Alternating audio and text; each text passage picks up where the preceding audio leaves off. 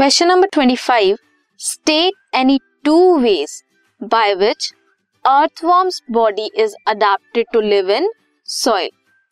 कोई दो वेज बताने हैं जिसकी वजह से अर्थवॉर्म अडेप्ट है सॉइल में रहने के लिए।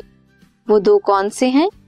उनकी स्ट्रीमलाइन शेप और स्ट्रीमलाइन बॉडी जिसकी वजह से वो सॉइल को बरो कर सकते हैं। इनकी बॉडी कैसी है? स्ट्रीमलाइन बॉडी है they can burrow the soil easily without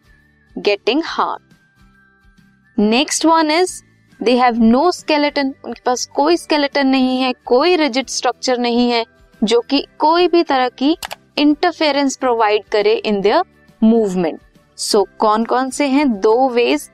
जिनकी वजह से अर्थ फॉर्म क्या है अडेप्टेड है to live in soil first is their streamline shape जिसकी वजह से वो इजिली बरो कर सकते हैं सॉइल में। एंड सेकेंड वन इज़ उनके पास कोई स्केलेटन कोई रेजिड स्ट्रक्चर नहीं है, जो कि इंटरफेयर करे उनकी movement in the soil so this was about the question twenty five